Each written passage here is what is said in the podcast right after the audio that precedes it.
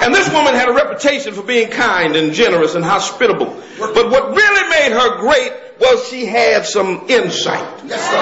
She had spiritual perception. She had the ability to discern where God was at work. And see, our problem is we often know where God has been, but not where God is.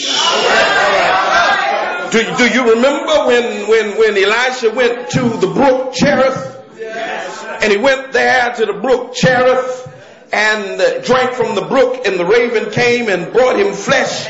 But the Bible said after a while the brook dried up and a voice came to him and told him to rise and go to Zarephath. He could have stayed at Cherith if he wanted to. But Cherith was where God was. But Zarephath was where God was. And there are many of us that are still sitting at a dried up brook. We're where God was uh, and don't have the insight or the perception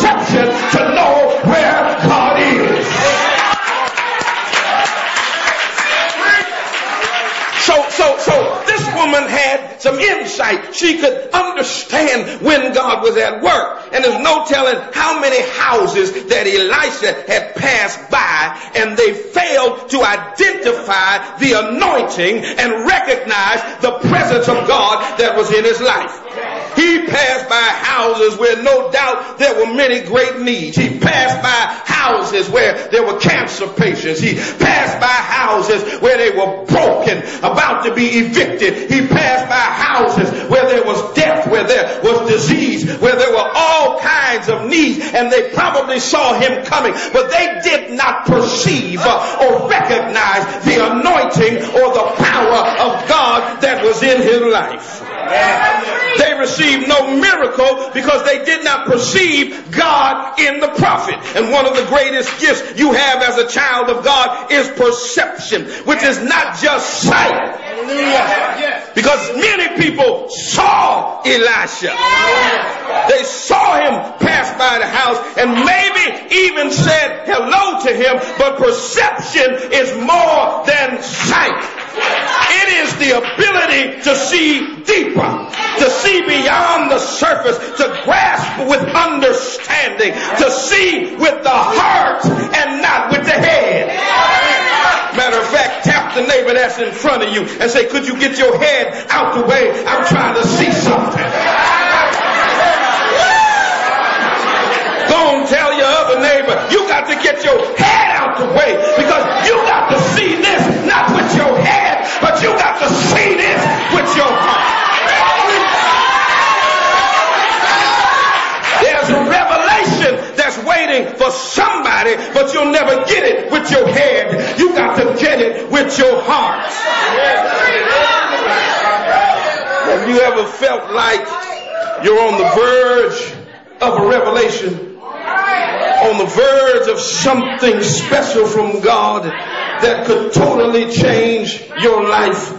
Something that has the power to shift you to another dimension, another level in your faith, another level in your anointing, another level in your finances, another level in your ministry. And you know it's right there and you're on the edge of your seat because it's right within your grasp. There's something about knowing that you're close to something which can have a very powerful effect on you. How many understand what I'm saying? When you know that it's right there in your grasp, you start becoming a little more aggressive about that thing. Oh yeah. Some of you might even become a little pushy. Matter of fact, push your neighbor and just tell your neighbor, I don't mean to be rude, but I'm close to something big and I don't want to miss it. Uh, you see, I know in my spirit that I'm on the verge of a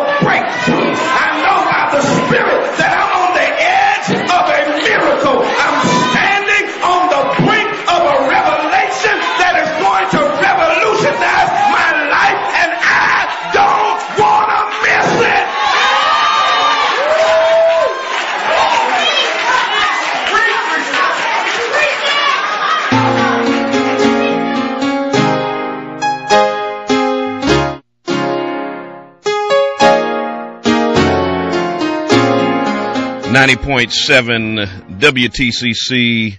Good morning, Springfield. Welcome to the spoken word. Pastor Talbert Swan, the second with you up until 10 o'clock. Coming up at 10 o'clock is Mr. James Lewis. He's coming up with mid-morning jazz, great black music. I've got a guest in the studio today and we're going to be, um, well, talking about an event that's coming up, but in the context of the uh, the plight of young black males. Give you some background. You remember last February, um, Trayvon Martin, the 17 year old black male, was murdered. Uh, in Sanford, Florida, uh, by George Zimmerman, who was at that time a 28 year old white male. Um, I know they, they, they tell you that he's Hispanic, uh, but I believe that's for convenience. Um, they talk about his mother being from Peru. Um, over 70% of the folks in Peru are white. Uh, being from Peru does not necessarily mean that you're not white. Um, in any case, it took 44 days, um, and an extreme international movement to put pressure on them before he was arrested, charged in Martin's murder. Um, during that intense 44 days, there were protests and conversations on race in America. Uh, many residents in our own region um, uh, who post regularly on Mass Live and other blogs and websites um, um, staunchly defended Zimmerman uh, um, and accused those that were incensed that he had not been arrested of being the racist. Um, millions of dollars were raised on his behalf in his defense. Um, the trial took place, and a, a couple of weeks ago, uh, he was found um, he was acquitted of Trayvon Martin's murder. And so here we stand uh, in the backdrop of that uh, and many other things that are going on concerning black males. The U.S. has the highest incarceration rate of any wealthy nation, about 2.3 million people. Um, sit behind bars, and out of those 2.3 million people, the overwhelming majority of them are African American males. Um, uh, and so we could go on and on, but we won't, we, but we could go on and on and on, uh, with all of the statistics that kind of, uh, give you a backdrop into what is going on, uh, with black males in our country. Um, uh, in any case, the question now comes, uh, what do we do about the plight of black males? What do we do about, the victimization, criminalization of black males, but then also what do we do about um, those wayward black males that that are uh, in large part a part of the problem uh, in our community. Um, uh, four shootings in the last four days in Springfield. Uh, many of the things that happen in our neighborhoods um, and make it for an uncomfortable and unsafe situation uh, is the result of the actions and activities of black males in our city.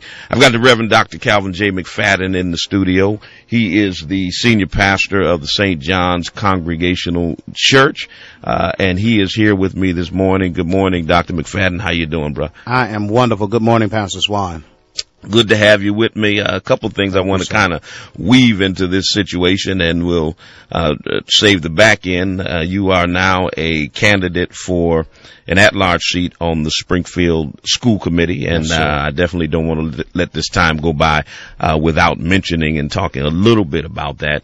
Uh, but before we get to that, um, kind of tell me what your take is. I was in in Florida. I was attending the national convention of the NAACP at the time the verdict came out, and of course the the national organization um, immediately um, sought out the Justice Department uh, in terms of trying to ensure that a thorough investigation was done and trying to pressure them to bring civil rights charges against Trayvon Martin and I mean against George Zimmerman. And I've been involved in that process. But what was your take? Uh, many people say, you know, I'm not surprised. I, I predicted on this show mm-hmm. that he would be acquitted. But even though we know America and we may not have been surprised, there was still some level of shock because uh, many folk felt like maybe they'll get it right this time. What, what, was your reaction? Rev, my reaction was certainly the same as yours. Being a native of Florida, um, uh, and not too far from the Sanford area uh, in Tampa, I was absolutely and utterly shocked at the verdict. Um, I too had thought that um, he would be acquitted. Uh, but I thought also that maybe the best would, would come out of the situation. Uh, that indeed, um, folks, those mothers that uh, were on that jury, that indeed they would feel the plight of Miss uh, of Trayvon Martin's mom and understand that um, it was indeed about race. I don't care what anybody says. I think that um, it was certainly implicit in this case, and I think that um, they overlooked uh, the real facts of the case. And um, you know, the, we see now this juror, um, uh, our Latino sister, who uh, is now um, apologizing uh, mm-hmm. to Trayvon's parents and saying that she can't sleep, and and I'm I'm glad she can't mm. because she ought not be able to sleep as a result of them allowing someone who took a person's life simply because of, in my opinion, uh, the color of his skin. You know, the the the race factor is is being conversed about uh, all over the nation. Mm-hmm. And uh, I recently um, uh, posted something and said that white privilege uh, is being able to say r- that race has nothing to do with it Absolutely. and actually believe it. Uh, what, what, do you say to those folks who who are staunchly against um, the fact that race played any role in this in this in this whole thing. What what do you say to them when when when folks um, are quick to say whenever African Americans um, um, have a conversation about how race plays a factor um, in in any uh, uh, arena in American life that we're playing the proverbial race card. I think folks that say that, Rev, they are oblivious to the plight of black folks. Um, and, and, and my grandmother used to always uh, say a phrase that you walk a mile in my shoes, you'll understand why I do what I do and why I say what I say. And I think that's the case for uh, um, African Americans in particular, uh, particularly for our, our, white brothers and sisters, uh, those who don't understand that it's about race. Um, they uh, those who don't understand it have been really accustomed to, as you mentioned, uh, the privilege of just being who they are, being white folks.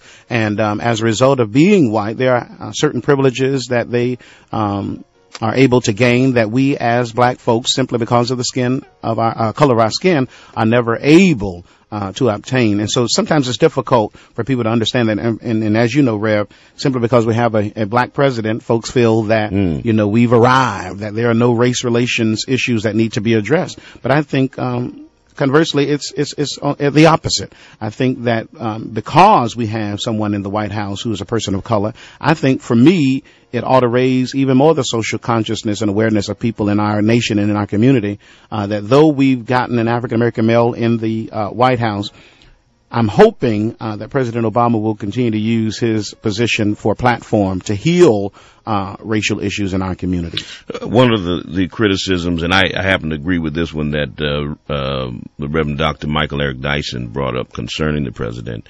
Uh, he talked about how the president talks about racial issues uh, when he's talking to an African American audience, when he when he goes to Morehouse and gives the commencement speech, mm-hmm. or when he goes to the NAACP, he talks about our issues of concern. But as president, uh, he has wide latitude because he speaks to different audiences all over the nation. Absolutely. And so Dr. Dyson says, why is it that when he's talking to predominantly white audiences mm-hmm. that he doesn't talk about the race issue and doesn't deal with that? Uh, and, and, and, and, and that's something I happen to agree with because Absolutely. the conversation has to be had and the only way that we really deal with something is to be open and honest about it and not pretend that it doesn't exist. That's one, right. one of the other things that always comes up, uh, in these conversations and I've, African Americans have brought this up and and I've tried to respond to this by saying we're talking about two separate issues. So when when we rallied behind um, uh, Trayvon Martin originally, and when we rallied um, in wake of the verdict, I've had many African Americans to say, "Hey, Rev, you know." But what about black on black crime that happens every day? Mm-hmm. Why are we jumping up and down and yelling and screaming about this verdict, but we don't jump up and down and yell and scream about black on black crime that happens every day? Mm-hmm. I look at it this way. Um, um, first of all, we do jump up and down and yell and scream about black Absolutely. on black crime. We we address it from our pulpits. We address it through programming. We address it every single day, trying to deal with the problem of young black men that are out there being thugs and right. uh, hoodlums, etc. Um, but I think that they're two separate issues. When you're talking about the problem of black on black crime, that's one thing. But when you're talking about the problem of racial discrimination and how it plays out in the justice system, that is a completely different. I think we blur the lines uh, when we try to juxtapose one against the other. Absolutely. It's like treating two different wounds. You don't treat uh, each wound the same. You have to uh, find out what the problems, the root problems are uh, for each of those issues. And I think they're two separate issues. Uh, but they certainly are being addressed, I believe, by the church, uh, by the black church, by organizations such as the NAACP and other organizations in our community and our nation that are looking at um, ways to curb uh, black on black crime and violence. Um, as you mentioned earlier, Ray, of the shootings that have occurred over this past week, uh, this past weekend, um, you know, it's it's a sin and a shame that we're experiencing uh, these types of, of behaviors where we're taking out our own, so to speak. And I believe that often persons are sitting back watching, allowing us to do that. And so, uh, part of the issue that you raised, um, or the effort that we're hoping to have on tomorrow night, is that not only are we um, commemorating the life of Trayvon Martin and raise, Martin and raising uh, the uh, social consciousness of our community as far as race relations are concerned, but we're also hopefully saying to our young men that uh, we're expecting more from you. That it's time out um, for uh, this crazy behavior and, and and tearing each other down, but it's time to lift each other up. So talk talk a little bit about um, the service on tomorrow night. Um, uh, what was the catalyst um, um, uh, for the idea? Uh, what is it going to be about, and what do you hope to accomplish through it? Thank you, Pastor. You know, I was I was really concerned about, um, in particular, St. John's having a voice in, um, excuse me, in response to particularly the Trayvon Martin um, case. Um, but I saw the work that you were doing uh, with NAACP and, and Representative uh, Cheryl Rivera and others in, in the march and, and the rally in commemoration of uh, Trayvon's life. And I said, you know, I believe that it's time for the church uh, to really make a statement, um, to really do something.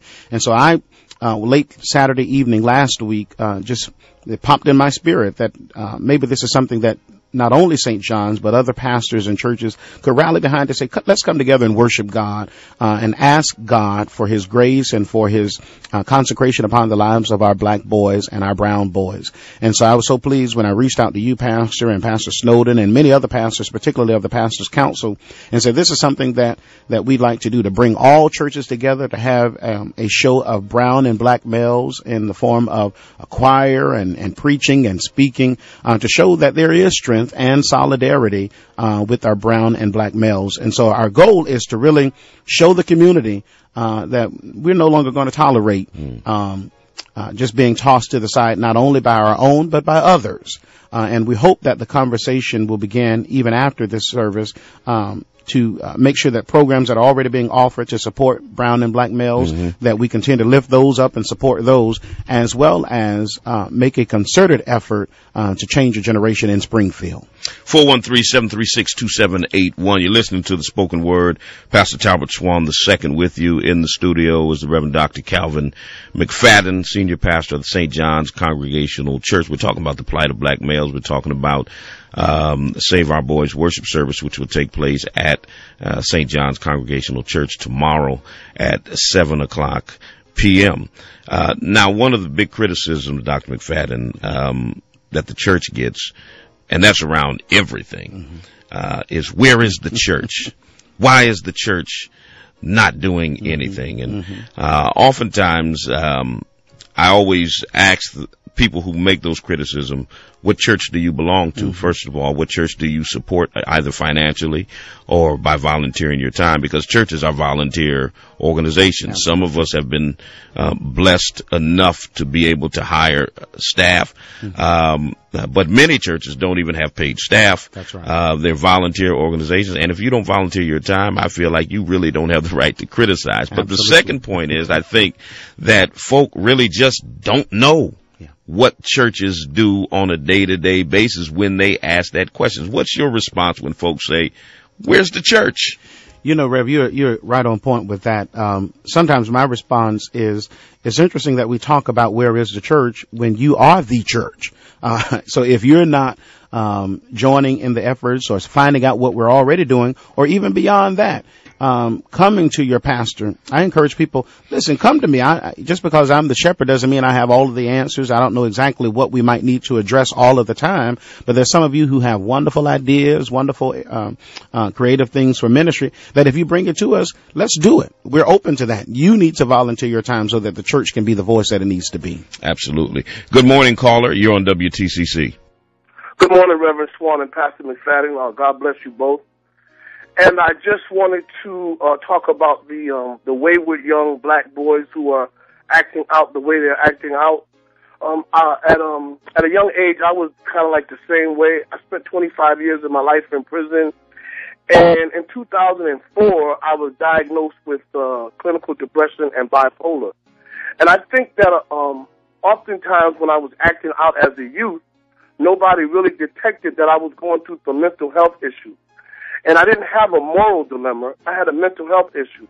And I think that a lot of our young people, just from my observation, probably are going through some mental health issues. And we are looking at them from a, a moral perspective or the family isn't involved. And um, I think that the diagnosis of our young people in the uh, medical field sometimes is misdiagnosed. And I was wondering what is it that we're going to do about thinking about looking at the mental health aspect and reality of some of our young black boys who are wayward. Um, I was one of the first young people in chapter 766 in the city of Springfield. I was one of the first young people who was in Van Sickle Junior High School who was uh, labeled um, with ADD and all of these things. They put me in special ed classes. And as we know, once you put in special ed classes, that's the pipeline to prison. And so when we're thinking about dialoguing about why their pants are sagging and how they're acting the way they're acting, um, I think that we should try to investigate what's going on um, with their mental health. And so I would like to, um, I got to uh, give you and uh, Pastor McFadden, Reverend Swan, um, we have just brought the National Black Alcoholism and Addiction Council to the city of Springfield to deal with uh, our young people and people in general from an African holistic perspective. And um, so um, I just wanted to offer that out there. And I wanted to offer this to uh, Reverend Swan. I, I, I know sometimes in the past that I have been sort of uh, egotistical in my approach to things, and I have said some things to you, Pastor Swan, that I shouldn't have said, and I just wanted to, uh, as I did with a few other people, publicly express to you my sincere apologies. Uh, we're both black men, and just like Trayvon Martin was killed, you or I could be Trayvon Martin. We may have different ways of approaching things, but I know that your heart is in the best place, and I sincerely apologize for my behavior towards you, Reverend Swan, in the past, and I pray that God keeps continuing to bless you and that you forgive me of my faults against you, and you have a wonderful day, sir. Thank you so much for your call. Certainly your apology, uh, is accepted and, and definitely thank you for your call and for those comments. Um, um, in 2009, when President Obama was uh, first inaugurated, there was hope that the nation was becoming a, a post-racial society. Of course, we know um, that it isn't. It wasn't then, and it isn't now. Uh, but some things the caller talked about uh, ring true. Um, the disparities are still wide um, in income, in wealth, and what he touched on in health, and Absolutely. particularly in mental health. Mm-hmm. Uh, and so, w- what my advice would be is is is no one of us can solve all the problems of the world or of the African American community, but I I encourage people to find an area where you have passion mm-hmm. and get involved in trying to make change in that area. That's and right. there are many people who are trying to address the health disparities that exist um, in our communities every single day. You have the Mason Square Health Task Force. You have folks at Bay State and other places who who consistently attempt to deal with health disparities to bring about some level of equity. And those who have a passion in that area, I, would encourage them to get involved. Absolutely. I think you're right about that, Reverend. One of the things that I thought about uh, when the caller uh, was talking was something I failed to mention that prior to the beginning of the service on tomorrow from 6 to 7, we're going to have what we call a resource fair. And so if there are organizations in our community uh, that are already providing services to our community, and particularly for uh, males and children, we're going to ask them to uh, contact the church today, and we'll have a table for them set out in the foyer so that they can pass out information to people as they come in. Uh, particularly our mental health providers, uh, our mentoring and tutoring programs, we want them to be in place because we don't want to assume that just because we're having this service that nothing is being done in the mm. community. We want to lift up those organizations that are already making impact in the community uh, but perhaps some people may not know all of the services that they provide. But I think the caller is certainly right on point talking about the mental health disparities or health disparities uh, overall in our community. And perhaps that is one of the ills of the society that we need to address. Absolutely. Good morning, caller. You're on WTCC. Good morning, gentlemen.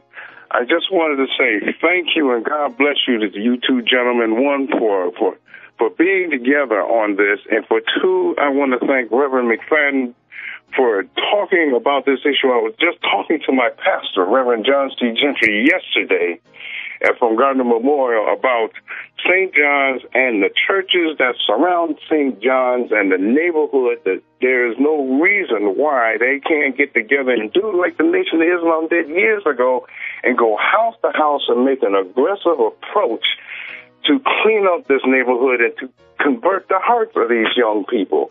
We are where we are because we choose to be here in the midst of all the things that are going on. They don't, our people don't want respond to leadership at the ground level. Everybody has to have some title, and that's my opinion. How people, uh, everybody has to have a title before we make a move on anything. And I just want to say thank you for standing up regarding the casino issue, Reverend McFadden, because people who call themselves children of God, who are supposed to know the Word of God, need to be ashamed of themselves for not standing up. It was you and a, a gentleman from a white uh, congregation that stood up out of all these people that say they are about God because Jesus says he will take care of everybody's needs. But they're more concerned about money and the amount of money that's going to be spent on these casinos Everybody should be think tanking and turning around and create jobs, real jobs. They can do it. They have the money, they have the connections, they have the positions to do these things. It's just that they don't want to because many of them have their own personal hidden agenda. And when that judge told um, George Zimmerman that he was uh, free, I'm from the old school generation that when you look at people by their body language, you you were able to pretty much sum up everything. I watched. She was grinning, and she practically she she was trying to stifle a laugh before she said, "Oh, you're free." Well, thank you for your time, gentlemen. Again, God bless you. God bless you.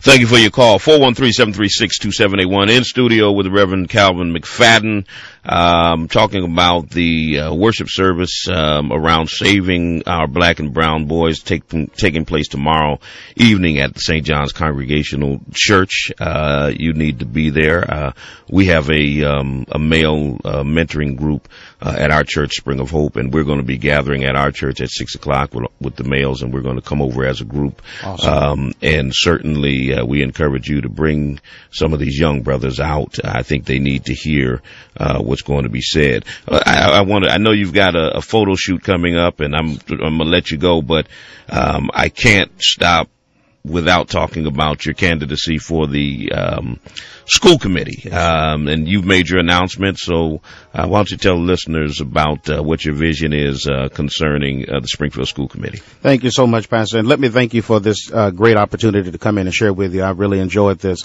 I'm excited about our campaign for the Springfield School Committee. We decided, uh, prayerfully made a decision to run for an at-large seat um, because we believe that our Springfield Public Schools were headed in the right direction, but we also believe that we can do better.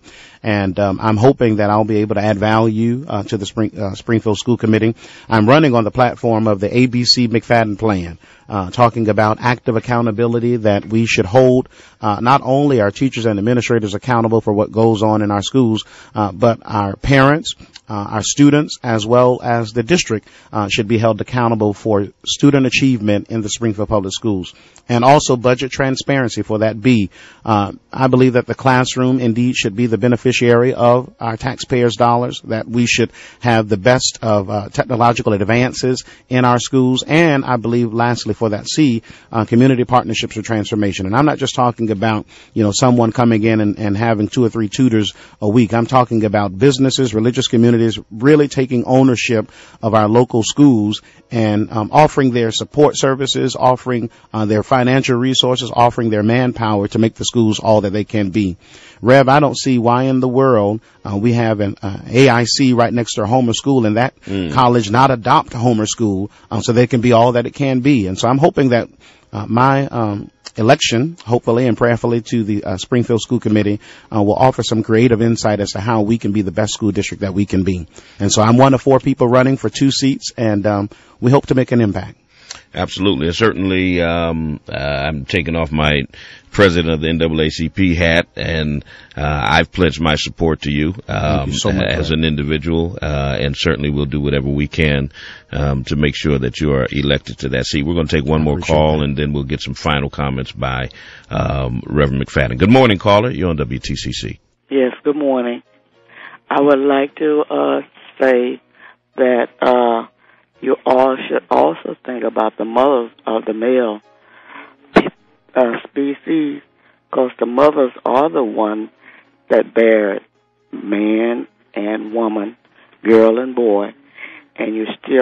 go through that woman, no matter what. Because if all males meet with males, they still don't know what the mother done went through to bring males into this world.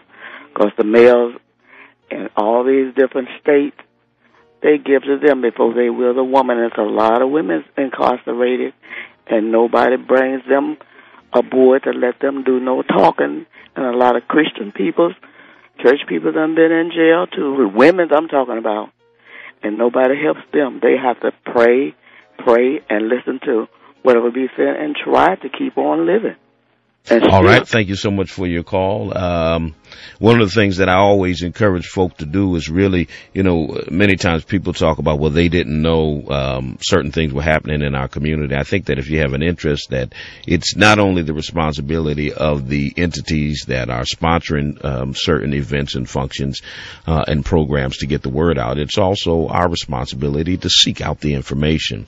Um, uh, on the last caller, uh, just this past February, I brought Kemba Smith Pradia um, to the Spring of Hope Church. Um, uh, she was um, incarcerated, first offender on a drug arrest um, um, as a very young woman. Uh, spent time in jail. Uh, was sentenced to 24 and a half years. Her sentence was commuted by Bill Clinton, and she talked about um, the issue of women in prison and incarceration rates among black women, etc. So oftentimes there is information that is brought to the city, but it's it's incumbent upon us to seek out that information. Reverend McFadden has another appointment. I want to give him an opportunity to have some final remarks remarks.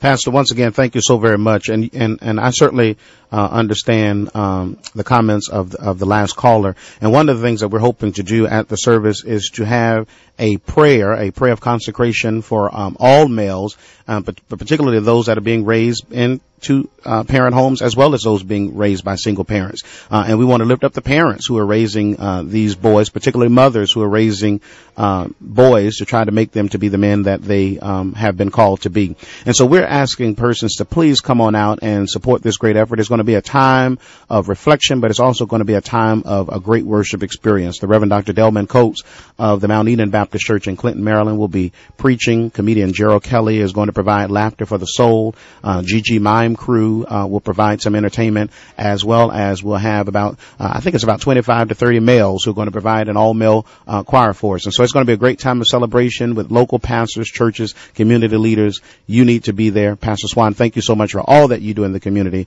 and I appreciate your friendship and support. Definitely appreciate you being here on today. Stay with us. We'll be right back. How many times